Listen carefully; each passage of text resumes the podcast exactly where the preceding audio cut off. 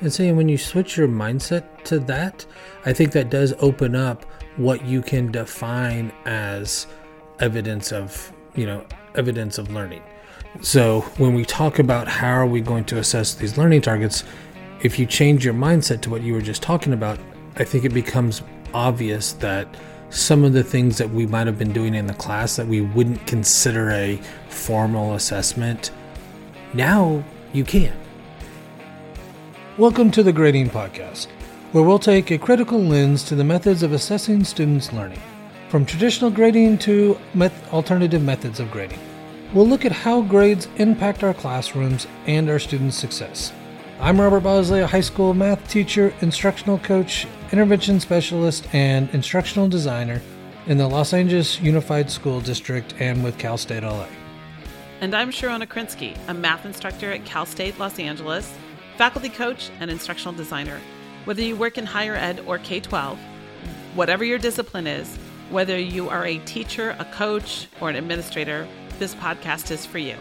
Each week, you will get the practical, detailed information you need to be able to actually implement effective grading practices in your class and at your institution. So, hello and welcome back to the podcast. I'm Boz here with Sharona. Thank you for joining us on today's episode where we really start to look deeper into the first two decisions of our grading architecture. All right, so how are you doing today, Sharona? I'm doing well, Boz. I can't believe that we're on episode seven already. This is really exciting. And I have to tell you, the level of support from the community has been amazing. Like, I know when we originally talked about this, I thought, okay, if we got like 10 downloads the first week, I was going to be ecstatic.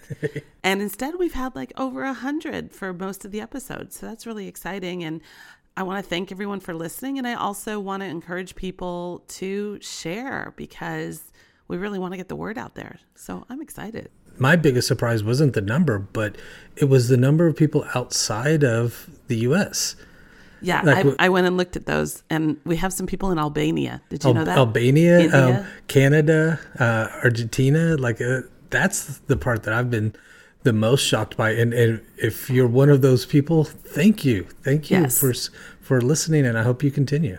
I hope you continue, and I would love to hear from some of those people because I have the perception that a lot of what we're dealing with is a United States or United States and Canada specific challenge with these multi level grades. I don't know that this is done the same way in other countries.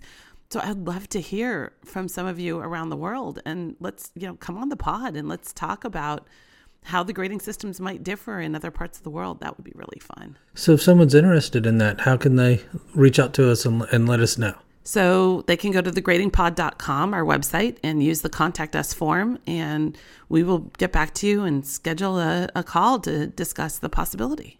All right. So, so thank you for that. And let's kind of jump into our episode. Actually, before we jump into it, probably should recap a little bit about um, what this episode, you know, what led up to this episode. Right. So if you've been following along, then this might be a little repetitious, but in episode three, we defined alternative grading to be based on four pillars, which are clearly defined learning outcomes, helpful feedback, marks indicating progress, and reattempts without penalty. And then in episode five, we talked about the grading architecture and the four decisions there. Those four decisions were um, how are you going to assess your learning targets? Right. Where do you get evidence of, of the learning? Exactly. Yep. The second one was um, how are you going to grade those assessments? So, you know, what kind of proficiency skill or scales were you going to use? Right. And then the last two are how will your students show sufficient evidence for a learning target and how are you going to wrap things up? So, we've already gone into some of these. So, in episode six, we talked about the first pillar great, uh, clearly defined learning outcomes with Joe Zacola. Uh, and in episode five was where we talked about all four of these decisions, but now we're going to talk about the first two specifically, right? Yeah, yeah, we're going to get a little bit deeper into those first two, and because they do, you know, one has so much effect on the other. Um, but one thing I always want to make very, very clear grading architecture comes after the learning targets. Like everything comes after the learning targets. Without a at least a solid first draft of those learning targets, your entire system will fall apart. So please, I I will continue to say this on any episode that we're talking anything about the pillars or, or the architecture is you've got to do those learning targets first. That's don't skip out on those. That's one of the biggest mistakes people do. Well, and we had that experience, you know, last week we were teaching an intensive on this stuff. You know, we had a group of 25 faculty members for 35 hours doing this. And I, I remember one of our participants, you know, on on Monday we said, "Hey, learning targets, learning targets, learning targets," and you know, a lot of people like, "Yeah, yeah, yeah, yeah, yeah." And then on day five, someone said, uh, you know, on Friday, "Well, I finally understand why you said it's learning targets, and I'm finally ready to do this." And that's great. It, you know, it's totally okay if you don't believe us just yet. But when you finally do come around to realizing that everything's based on that, we'd love to hear from you too. And the two, one of the reasons, Boz, that we said we wanted to kind of talk about the decisions right now is because there's such interplay between the four pillars and the four decisions. Like they, they really almost can't be separated in a, in a redesign process. Yeah. So the two questions that we're going to be addressing today specifically relate to the third pillar where marks are indicating progress because essentially progress towards what progress towards showing sufficient evidence whatever you the instructor define yep and sufficient evidence of those learning targets so boss what are some of the ways i mean how do people gather evidence of learning what does it mean marks indicate progress and, and what do we define as progress so obviously, you know, some of the more traditional ways, which there's nothing wrong with traditional ways. I know the word traditional is kind of a, a bad word sometimes Taboo. on this on this podcast, but some of those traditional ways of gathering um, evidence of learning, like you know your traditional paper and pencil quiz or test, there's nothing wrong with those. Um, and those do still work in this kind of alternative grading system. So th- those are some of the probably most common used. Well, certainly in our discipline, I'd say oh, in yeah. other disciplines, like in English, it might be papers or essays or other kinds of things. Um, but however you are gathering evidence now, in a if you're using a traditional grading system, those still work here. So th- I, I want to make sure that's clear that anything that you are doing, as long as it aligns to your learning targets, you can still collect in that way. But there is also a lot of other ways that maybe aren't as traditional, or there are things that we do, but we don't necessarily, because they're not quote quizzes or tests, so they're graded in different categories. With this kind of system, we can actually pull some of that stuff in and, and still count it for you know evidence towards um, mastery or proficiency of a learning target. And the thing I think that is a little bit of a shock when you first start to do this is the way you look at all of your assessments changes. So let's say you have a test, right? In a traditional system, at least when I was doing tra- uh, traditional points and percentages and, and averages, I spent a lot of time deciding how many points to take off. Mm-hmm. So I was really focused on the mistakes. Yep. Whereas now, we're not looking for evidence of mistakes. We're looking for evidence of learning. So we're looking for the positive. What do they know how to do? What does a student know? You know, can a student demonstrate whatever action we've put in that learning target? And if they and, and is it enough? Like is it enough for us to put a check mark, a metaphorical check mark next to that learning target?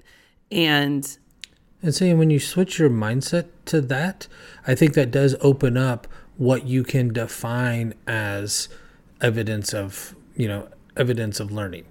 So when we talk about how are we going to assess these learning targets, if you change your mindset to what you were just talking about, I think it becomes obvious that some of the things that we might have been doing in the class that we wouldn't consider a formal assessment, now you can.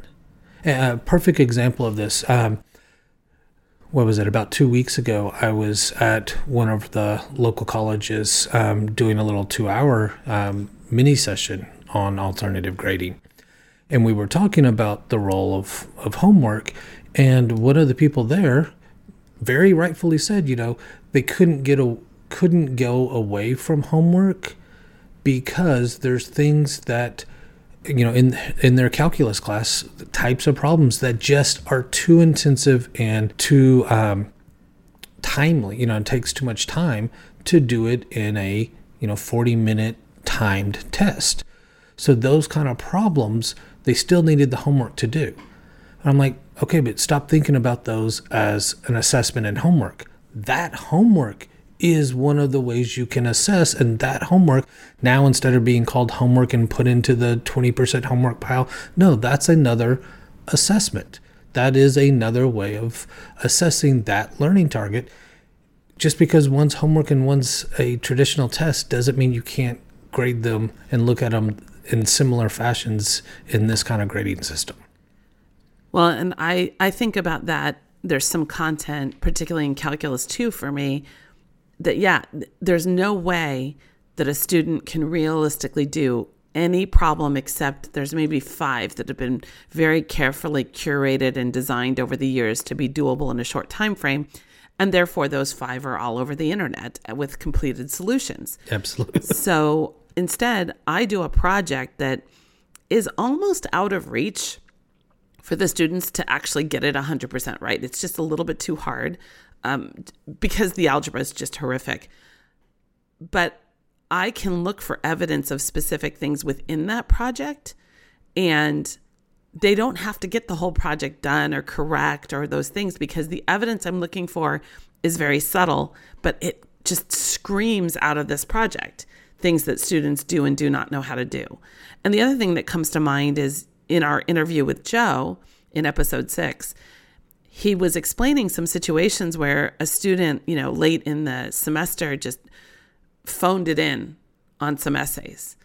And he looked at them and said, It's not going to hurt your grade. You've already shown the evidence that you can do this like five times over. I respect you less for having phoned it in so you can choose to repair my respect by redoing it but it didn't have to do with with the progress because the evidence had already been achieved. Yeah. So we kind of talked about um, that you know you can still use traditional test and quizzes. You can use projects like you were saying. Um, you can even use things that might have before been quote quote homework. What are some other ways that you can actually assess learning targets? Well so many ways some ways that come to mind that have happened for me is uh, a student conversation so, either with me in the classroom or in my office hours, or even something I overhear in group work in the classroom. If I hear a student explaining a concept to another student, I literally could mark that down and say, that student knows how to do that. And I think that, and that's the one I want to spend a little bit of time talking about. Um, I, I, I was listening to a, another podcast um, earlier today actually someone that I'm hoping to have on this podcast. Um, but they were talking about math anxiety and how socially acceptable it is in this country.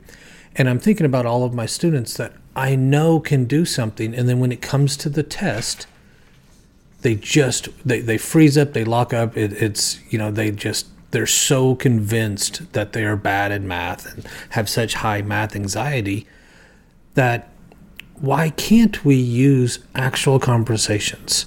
Where is it written that if if a student can explain it and a student can demonstrate it, you know, with you one on one or or in a group setting or in front of a class, but for whatever reason freezes up on that test, that that student, you know, should should be you know penalized to the point of no, you you you know, you don't get to pass this class because you can't do it on a test, even though you can come back and explain to me, you know, how to apply, you know, the first derivative or what the, you know, second derivative tells you about the motion or just because you can't do it on a test. So there are, and I've seen people get really creative with how they do, you know, how they assess things. Well, and there's two things that are coming to my mind when you say that And one is looping back around to clearly defined learning targets. Mm-hmm. Are you assessing the learning target or are you assessing something else? Are you assessing a student's ability to overcome anxiety? Are you assessing a student's ability to do the problem within a given time frame? Are you assessing the student's resources? Do they have a tutor? Do they have access to Chat GPT? Are you giving bonus for people that are quick processors processors and you know giving penalties to those that are slower processors? If you're a math instructor, are you assessing their ability to read and follow directions? And then that brings me, I, I just mentioned Chat GPT, which has, is, of course, taken the academic world by storm. Yeah. I also want to know am I assessing my student or am I, am I assessing an AI? And so. And even even before uh, before Chat GPT, which yes has just you know torpedoed its way through through the academia right now. But even before that, um, especially when we had to pivot to remote learning in this country, um, you know, back in March of 2020, the idea of are you assessing a student's math ability or are you assessing their Google ability? Or their access to a symbolic algebra system that they happen to know how to use, or their access to a mother who is a math professor, for example. Not that I would know anything about that. Yeah. um, but yeah, so exactly. Like we can get very creative. So, you know, office hours, conversations with students, different types of projects. Um, what other things do you come to your mind? Yeah, the, those are kind of some of the highlights. Um, another one is portfolios, the use of portfolio, where you give the student some um, agency and some choice about what they think demonstrates their own level of um, proficiency or mastery. Um, and I know we've shared this resource in some of our trainings and stuff, um, but you have a couple of websites that kind of sh- do those projects or show how those projects can be done. Exactly. And I know that as a math professor, when I hear the word portfolio, I was kind of freaking out because I'm imagining like art class and, you know, oversized folders and things like that. So I got involved uh, a few years ago. I was trained on the Tilt Higher Ed project, the Transparency in Learning and Teaching project. It's tilthighered.com, and we'll link that in the show notes. But they have an example of a mathematics portfolio that is a set of curated problems from a textbook and students have choice to pick one of these and one of those and one of these and write them up and there's an example of what a fully formulated solution looks like. So it's a lot more robust than you know do all the odd problems from section 4.3 and but it's not like an art portfolio. Like there's a there's a middle ground there. Well actually i, I think the similarities between that and an art art portfolio actually there is a lot of similarities because you know working with some of the art teachers at my um, local high school having students do a bunch of different kinds of artwork and then letting them display what they think best showcases their art ability is very similar to what we're saying here with a math portfolio. And what's interesting with those portfolios you can learn a lot more about the student's actual level of mastery or proficiency of a learning target with what they choose to show, even right or wrong, like just with what they've, you know, decided to show you and what kind of things did they pick to put in there? What kind of things did they purposely choose to leave out? You know, am I always leaving out something that has fractions just because I'm a fractophobic and, and those mm-hmm. scare me right away? Or, you know, am I am I staying away from one particular type of you know derivative or you know trying to stay away from the the chain rule or so those kind of things I, I I think the portfolio is really underused and can be very powerful in a math class. And then the other thing that I have done that I like, I think portfolios are amazing uh, not just in math, in, in all sorts of. I mean, I can imagine in a foreign language class using a portfolio where there's a poem translation or other kinds of things involved in that portfolio could also provide a lot of evidence. Mm-hmm. And a lot of our students now have tools, access to tools they didn't used to have. So now that most of them have been on Zoom, they know how to screen record. So you can get amazing presentations and, and verbal descriptions from students. And that's another way where a student who may freeze up in class can use several takes to pre record and, and have their work looked at by their peers. So I do think that we have a plethora of assessment styles. And this is an area where I feel like I'd like to see the different disciplines come together because it didn't used to make a lot of sense to try to learn from, to me at least, to learn from the history professor how to assess something or to learn from, you know, a Spanish language professor or a chemistry professor. Our disciplines seem so different. But now, if we look at these assessment styles, I mean, maybe there's a lab report that you could do, you know, do some sort of an experiment in a math class or something, and a lab report could get written up. I'd love to learn what the criteria are for a good lab report. Yeah. So I think the overall here is we can actually get really creative, and there's a lot of different ways that you can assess your learning targets. Which way is correct? Well, that really goes back to you know your style as an educator, the purpose of your class. Um, is it in a sequence? Is it not in a sequence? The you know your clientele, your students. All of those are very personal decisions, and that's one of the you know the really nice things about alternative grading is it does give you so much more freedom, and it you can really internalize it and make it yours. And, and you know you mentioned Joe earlier. He was talking about you know how he did that with with his learning targets and how it's changed his pedagogy just having a grading system that just mirrors his own beliefs and you know what he values as an educator. And that's what alternative grading when done right will do for an educator. Now i want to throw in a little bit of a caution here though. Okay. Um, we just mentioned there's a million choices that's great the con is there's a million, choices, choices. so one of the things in our trainings that people start to get to is a point where they're like, I just don't know how to choose the right one. And the answer is you don't, you just choose one. You choose one that appeals to you. It doesn't have to have any rhyme or reason. It just has to be one that you can logistically manage and try it. Try that one first because there are too many choices. Yeah, kind of like the title of the DuFour's PLC book learn by doing. Just yes, just forget trying to make it perfect. Forget trying to weigh out everything and come up. Pick something that feels okay enough and jump in and see what happens and learn by doing. I mean, honestly, if you had three different choices, I would probably use a dartboard. I just, as long as there's three things that you can logistically do, and we'll definitely be talking about logistics.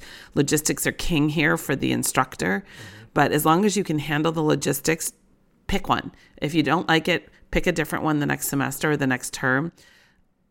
I can almost guarantee that no matter what you do, it's going to be better than what you were doing before. Like as bad as as bad as your choices might be, the fundamental philosophies behind the grading system inherently are just usually a lot better. Now, I do have one other caution though with all these choices. You do have to have at least a little bit of an equity lens. So you have to think about the repercussions if your students either don't have access to resources, which could include time, it could include money. Also, what about identities and power in the classroom? So if you choose something, it's like, well, I'm going to let the students volunteer to present. Well, what happens if you have a student for whom that's never going to happen? They are never going to raise their hand and volunteer. So you do have to think through yeah. some of those things and, as well. And I did have that student a couple of years ago in one of my college classes. Like it, it almost it almost brought her into an anxiety attack just to have to answer a question in front of the entire class.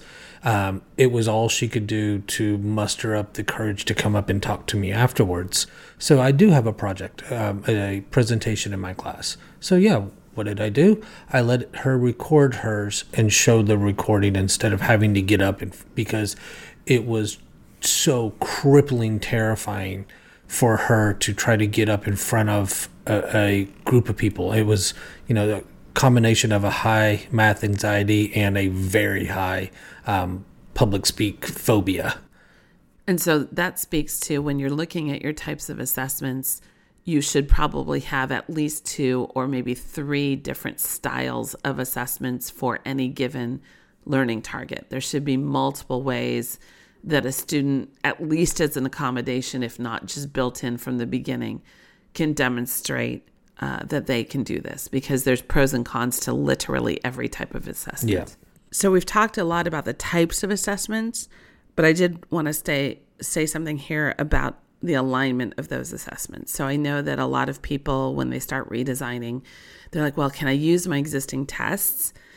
And my answer would be yes and no. I would caution people that you still have to make sure that the stuff that you've been using actually provides evidence for those clearly defined learning targets. Yeah, your, your assessments need to be aligned um, with your your learning targets to make sure you are assessing not just you know what you want to assess but also what you intend to assess that's one one of the things that we have discovered is um, oftentimes we can write, especially in math, and I'm sure other disciplines, but we can write assessments that actually end up assessing something we didn't mean to assess. Exactly. And so, what I would encourage people to do is, at least in mathematics, but I suspect in a lot of test based assessment environments, to not consider the test as a whole, what you're trying to reuse, but maybe the questions from the test because the test as a whole might be designed to gather a bunch of information in conglomeration. But when you start to break it apart and you're like, oh, I'm not assessing this target at all, and I'm assessing this other target 16 times, and I really don't need 16 proofs that they can do this thing. So, even reusing your material, you might need to break it up and restructure it. And I personally have gone very much away from a like whole class assessment time frame. I know there's a lot of other people who still use it. I know our engineering folks and and you know Kate Owens, whose interview we're going to have coming up, also I believe still uses whole class test periods. I personally have broken my down into basically micro assessments, um, but it's just just be aware of that alignment issue, and you may have to reconstruct or, or redistribute what you're currently using. And this also, when you start to do this, might make you aware of things that you do want to assess that are important to you that you don't actually have written out in a learning target. So I always say, you know, your learning targets need to be first, but that doesn't mean they're set in stone. And throughout this process, you will go back and forth and revamp and you know redesign some things. So when you're looking at your assessments you might end up realizing oh I, I, didn't realize it but i do assess this a lot and this is important to me. I think it should be part of their grade. Go back and add it to a learn you know go back and add that as one of your learning targets. Just because you've moved into the architectural design part doesn't mean you can't go back to the learning targets. But you, even though you do need that solid first draft before you go to architecture. You can go back and forth, of course. And I know this came up for me, and it's come up for quite a few of our STEM folks. When they start to define these learning targets, they're like, well, but I don't want to give away the problem solving method. And so my argument is well, there's two pieces to that. There's can they do a specific method, and there's can they choose the right method in a given situation. So I actually have separate learning arc, uh, learning outcomes or learning targets that are spe- specific to various problem solving skills. So, for example, in advanced integration techniques, I have a learning outcome that basically says I can pick the most efficient or most effective or correct or whatever it is strategy, advanced integration technique to solve this problem. And so they don't necessarily have to solve the problem, they just have to pick the technique and set it up. And what that does is that opens up the universe of problems for me because, again, there's a lot of problems that are just way too tedious to solve in the context of a timed exam. But I don't want to be restricted to these super simplified algebraically ones. I want to be able to give more complex problems and therefore, I can just say, hey, set this up. You don't have to solve it. And it gets me the evidence I need of the problem solving, but I can assess the actual ability to do the thing yeah. on a simpler problem. See, and, and, that reminds me there's something that at my high school we used to do um, in an Algebra 2 class where we would actually have, quote, math court on which is the you know most efficient way to solve a matrix or a system of equations? You know is it gaussian elimination? Is it substitution? Is it graphing and we we'd break the different um, classes into groups and have a court style debate about which one is better. And i mean you want to talk about really understanding the students level of proficiency or mastery have them act, forget having them solve the problems and go through this the single steps and oh yeah they might you know two two times four and get six so it screws up the whole problem. Put them in have that debate. I mean you talk about really understanding the the levels of understanding. Like i i loved doing that. We actually even we'd take the best teams for each of the different algebra 2 classes and have them go against each other in front of like all of the that grade that 11th grade class. And it was one of the most fun things that we used to do. Well and i can imagine doing this in like a foreign language class right? Trying to have them argue in the language. Yeah. you're going to get a lot of evidence of, of their of their ability their fluency um, on some of the on some of the language. And you know joe mentioned this too when he was looking at his when he was sharing some of his proficiency scales, he's actually gone away from actually assessing memory of specific content, specific novels, specific essays. And all of his learning outcomes are, you know, rhetorical argumentation and yeah, it's all those, those writings, things. actual writing skills. Exactly. And it's not that, you know, he's not he doesn't find that stuff important, you know, the the details. Um, of the text or whatever. It's just he doesn't need the learning targets on it because those come up in the writing. And what he's really, you know, concerned about is can a student, you know, take a, a piece of literature and synthesize it and make a, you know, analysis or an argument or combine. So it's not that he ignores and that their students, you know, if they were reading, I don't know, um, Shakespeare or Tom Sawyer or something, it's not that they don't know details about it they have to yeah they have to use it. Yeah they have to use them but he's not going to have otherwise you know he would have 30 learning targets and then it starts to become unmanageable and that's not the important stuff to him. He doesn't you know doesn't really care if someone leaves his class being a lifelong learner of shakespeare or lifelong lover of shakespeare.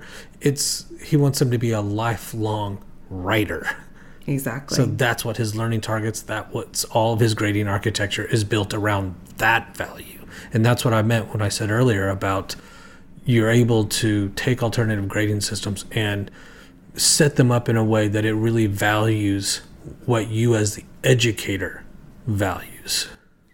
And and the content is the vehicle.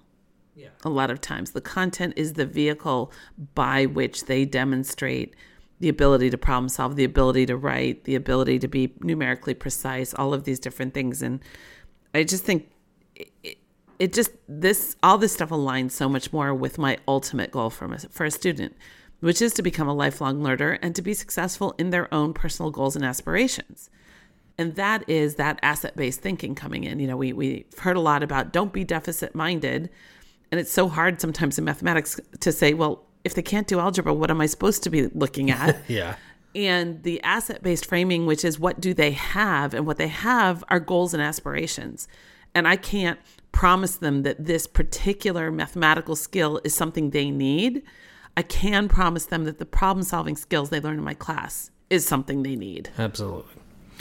All right. So we've talked about the evidence. Let's go into that second um, decision of the grading architecture, which is around how are you going to look at those and grade those. Um, you know what kind of proficiency skills are I keep saying proficiency skills instead proficiency of scales. scales. what kind of proficiency scales? Um, and just kind of a brief um, reminder. Like I said, if you want more details about this, um, go back to our um, episode on grading architecture, which was episode four. But let's. Actually, it's episode five. It's episode five. Yeah. Okay. Um, so let's kind of review. In, in that episode, we we talked specifically about three different types of proficiency skills. And I think what I wanted to mention here, Boz, is we're gonna first probably go a little bit deeper into those three types of scales, but there's also a distinction between the choice of scale of you, you make and how you actually describe the different levels. And I think we're going to do both of those things. Yeah. Right. So let's look at those different um, proficiency scales. So the first one we talked about was the two level, which was just did they they got it or they didn't. Um, the second one we looked at was the three level, where there was one level of yes they got it, and then two levels of no they didn't, but one of them was no you didn't. The other one was you're close. You didn't, but you're close. Um, and we also saw a variation of that that I actually used last semester in my high school class, which was yes, you got it, no, you didn't, or you're close enough, you just need to go back and revise these little mistakes. Um, and then we also talked about the four level, which is probably by far the most common. Um, you know, that's the two levels above and two levels below. So those are just kind of briefly those different um, scales that we talked about um, in our episode five.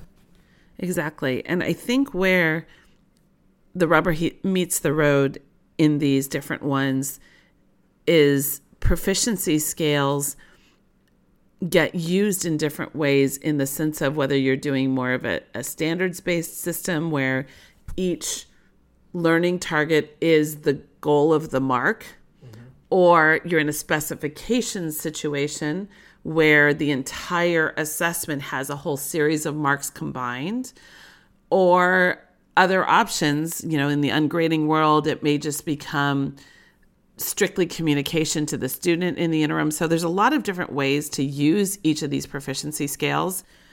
And when we spoke to Joe, he also had a lot of descriptors. So each of his proficiency scales was specifically tied to a learning target. Whereas in my world, I sort of have one proficiency scale that I use for all the learning targets. So I think it's interesting to kind of think about those differences one of the nice things about and I, I don't do this, but um, you know when you go more descriptive into your levels of on your scale, then that single mark actually helps give feedback to the students. So when you do some, when you have things set up like Joe um, Joe was talking about in his class, the student knows more about um, you know has more feedback from that score of a two than say in our class the scale like we have to give more personalized feedback to explain that to. So there's payoffs and and well and you're calling it a one. two which i'm going to push back on anyway. Yeah, i know that's well, what joe does. and i mean we haven't talked a lot about the numbering so most people on a four level understand what a two is. But yes we we don't like to actually use any kind of numbers at all because as soon as you put a number on it a student is going to try to t- turn that into a points game. So we've done everything from use words. Um, some people use things like exceeds expectations, meets expectations. Some people use what is it, Jedi Master and Jedi Knight? Uh, yeah, it's um, Youngling Padawan, Padawan Knight, and um, Jedi Master. And I use emojis because I could not find any words that didn't come laden with meaning. So I use a check. I use a um, hand with a pencil for my revise one. I use the yellow smiley face with the thinking pointing finger to indicate that they need to continue to learn. and I use a red X for the lack of evidence. And so there's sort of those are people that are using electronic grade books, which is almost everybody. I, I want to emphasize there's a distinction between the level as you communicate it to the student and whether or not you have an LMS system that supports words or emojis, or if you do have to slap a numerical categorical label on it. But I would like to reemphasize these are categorical labels, they are not numbers that you can do math on. Yeah, uh, we, and we talked about this before, but there's a great blog by Robert Talbert about when is a number not a number that actually, you know, I think we brought that up in our um, problems with traditional grading, our second episode. Where and we'll he, definitely link it again yeah, in the show notes. Yes, but he does a great job from a, you know, statistician's point of view of why averages in grades like this doesn't make sense because of the type of variable we're actually using categorical, even if you're putting a number on it. Right. I think this also comes into play when you start to look at the structural differences of an assessment that it is being marked on individual learning targets versus an assessment that's being marked a little bit more holistically. Uh, so, for example, in my history of math class, where I have these projects, I sort of have a weird hybrid where a student has to get a successful mark on at least one of my content learning targets, but then they also have to be su- successful on a whole bunch of specifications that are specific to the project. And the project, there are things like writing skills, clarity of writing, um, errors being, you know, significant or not. Is the mathematics correct? So I have a whole series of specifications. And so, in order to complete the project, you, you might have eight things that are on a, a two level scale of complete or not. And they have to get all of those complete. And then I have like nine or 10 possibilities where a student has to get one of them to a successful at mark, at least one uh, on a three level. So it's like a whole complex combination of things that ends up on the final overall rubric for the assessment. Yeah, and I did something similar um, last um, spring of 2023 semester. I did my first attempt at um, you know the flavor of alternative grading known as specs. Uh, project, you know, it was a project based cl- um, math class, and yeah, and I, I had the same thing. I had a list of um, specs that were done on a two level um, proficiency scale with an overall grade of a four level on the project itself. So even within a single rubric, you can take these different um, types of proficiency scales and mix and match to make it fit what you're assessing and what you are, you know, what you value. Right. So, what I would encourage people is to start with figuring out your proficiency scale for your learning targets. And then, as you begin to build your assessments, think a little bit more holistically about how you're going to combine things to check the assessment. So if the assessment is a test and you're just doing separate learning targets, then maybe you just use the proficiency scale for that target. But if you have a project or you have a portfolio or you have I, have seen this a lot in computer science classes when they have programming and they're like, well, at the end of the day, I want all these things in a program, but I want the program to run. Yeah, you want it to do what it's you know? supposed to do. So you'll probably end up revisiting your proficiency scales in a couple of different avenues one set for the learning targets, but then really looking at, at it for the assessment as well.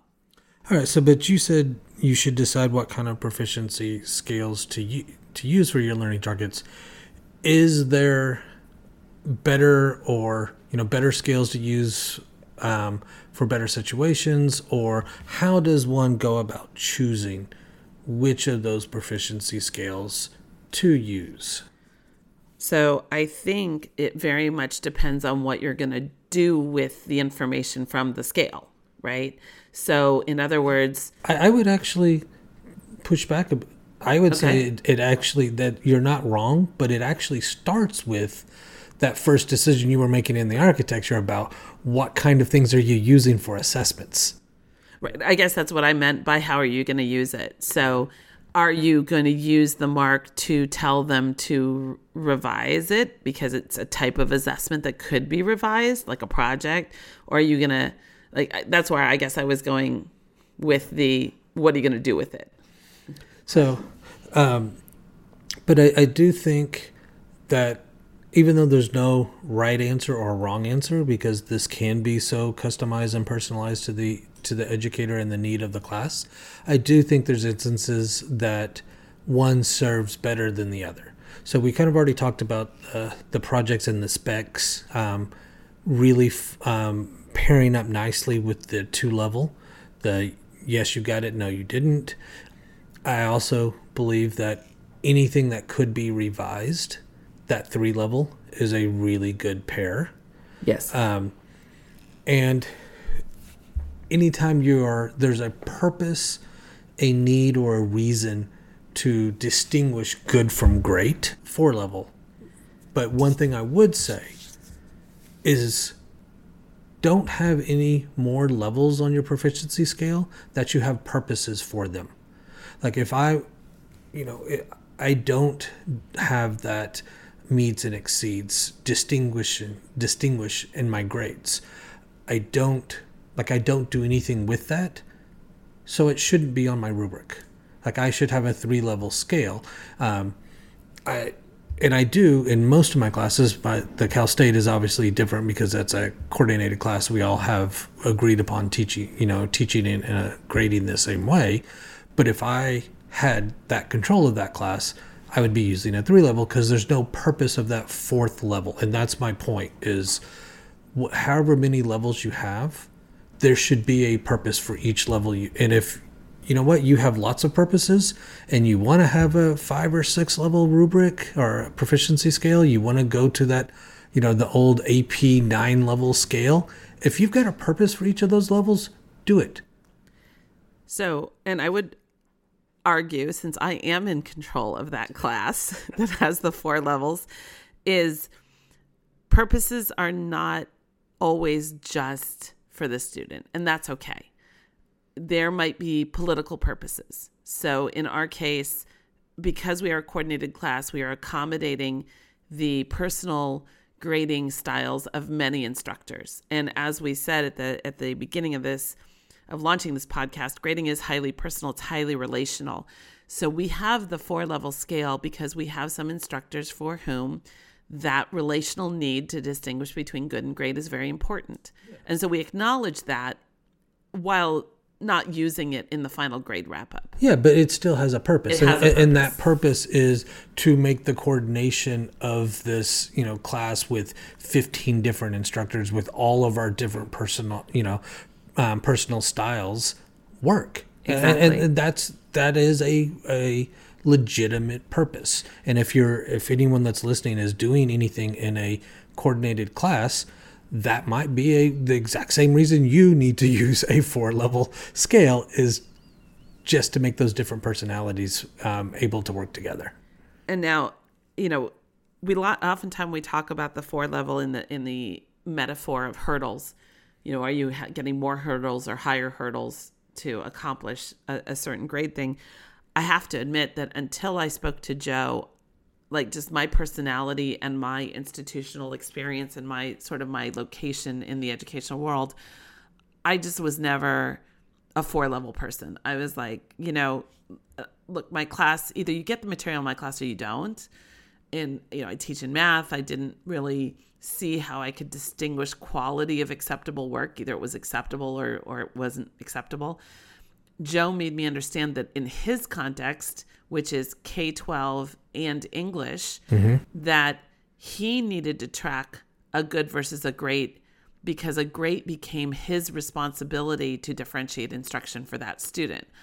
I don't do that in a 15 week semester at the university. Yeah. And again, that's also if you go back and compare his learning targets to, you know, maybe not your history math, but your other um, classes, yours are very, for the most part, have very specific tasks or skills within that mathematical disciplines class, whether it's linear algebra or the, you know, the math 1090 stats class, whereas Joe's was more about the skill of writing that doesn't begin and end in that one year or that one you know American it may not end lit. in a lifetime. Exactly.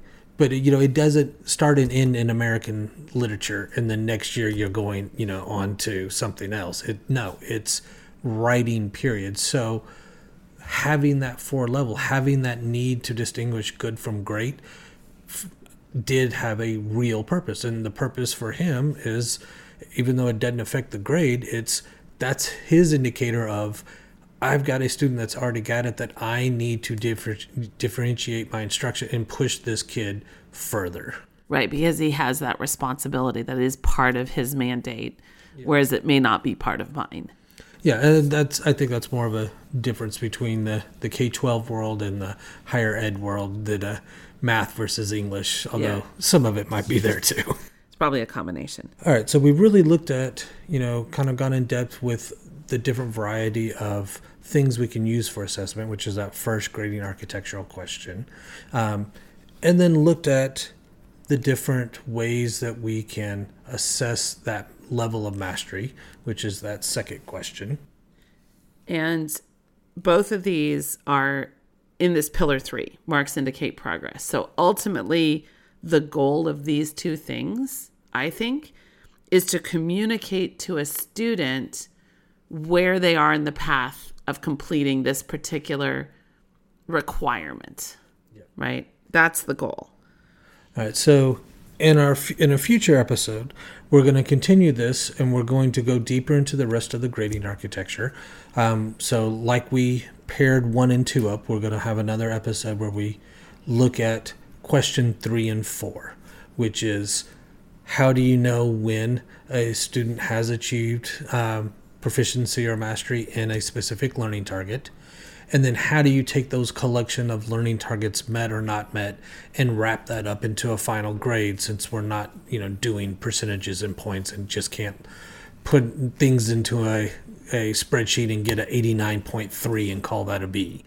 So that's that's going to be one of our further episodes that kind of ties these things um, this grading architecture together and I'd like to put a call out to our community. I would love to hear about how different people describe their proficiency scales, especially across disciplines outside of math. I think if we got some submissions, I'd love to either read them or have people on as guests. You know, how are you doing your proficiency scales if you're currently doing alternative grading? Because I think there's a lot of value to hear the different language that's used in different disciplines.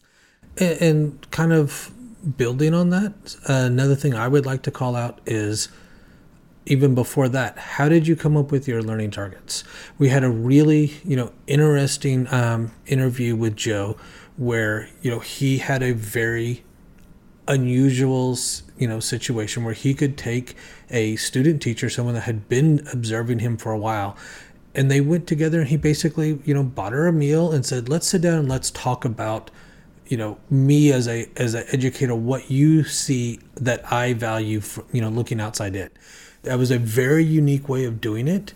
I'd like to hear from other people other, and other disciplines how they came up with their learning targets. Because you know like you said we were doing this 35 hour intensive um, training last week and we did. We had a few people that it was friday. It was the end of you know the the week long process and they were saying okay i finally get it now and now i know where to start going with my learning targets so I'm curious to see how other people have done that. Well, and then I'm going to make that a trifecta because I also want to hear how people are gathering evidence of learning.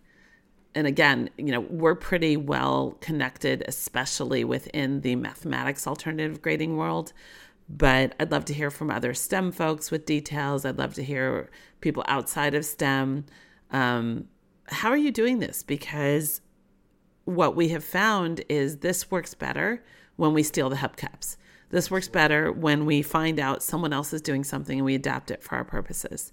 So, a, a big part of this podcast is to continue to build this community and we can't do that without you so if you could you know send in use the contact us form on the website send in some examples some ideas we will of course credit you um, we may have you come on on the pod and and discuss your experience because this is going to get really boring if people are just talking and listening to us week after week after week. So I'm pretty excited because we're going to have another interview coming up soon with uh, Kate Owens. Yeah, another good friend of the podcast. Um, you know, one of the original organizers of of the grading conference, which is kind of where this podcast was born from as well. So, yeah, really excited to to hear from her and to have her on. And then we do have one more guest already uh, slated in the calendar, and that's David Clark, the other uh, the co-author of Grading for Growth and the the final uh, part of the original organizing committee of the grading conference, uh, and we'll get to lear, hear a lot from him, and and he's had some great writing as well. So we've got those, but you know we want more. We want more, and uh, we're excited to bring a lot of people on and to to get the scope. This stuff's not easy to talk about. There's just so much, so we want to piece it out there and have have different parts come together and and if you've noticed the some of these episodes some of these first few episodes are labeled getting started you know parts one two three four. I don't remember which part this one's going to be. Uh, i think this might be part four. But if you know someone who's considering alternative grading really hasn't dipped their feet in you know recommend those episodes uh, that are labeled getting started. They're they're a good way to kind of process through this in my opinion all right, and with that being said, I think one big thank you to everybody, and this should bring this episode to a wrap. So we'll see you next time. Please share your thoughts and comments about this episode by commenting on this episode's page on our website, www.thegradingpod.com, or you can share with us publicly on Twitter, Facebook, or Instagram. If you would like to suggest a future topic for the show or would like to be considered as a potential guest for the show, please use the Contact Us form on our website. The Grading Podcast is created and produced by Robert Bosley and Sharona Krinsky. The full transcript of this episode is available on our website.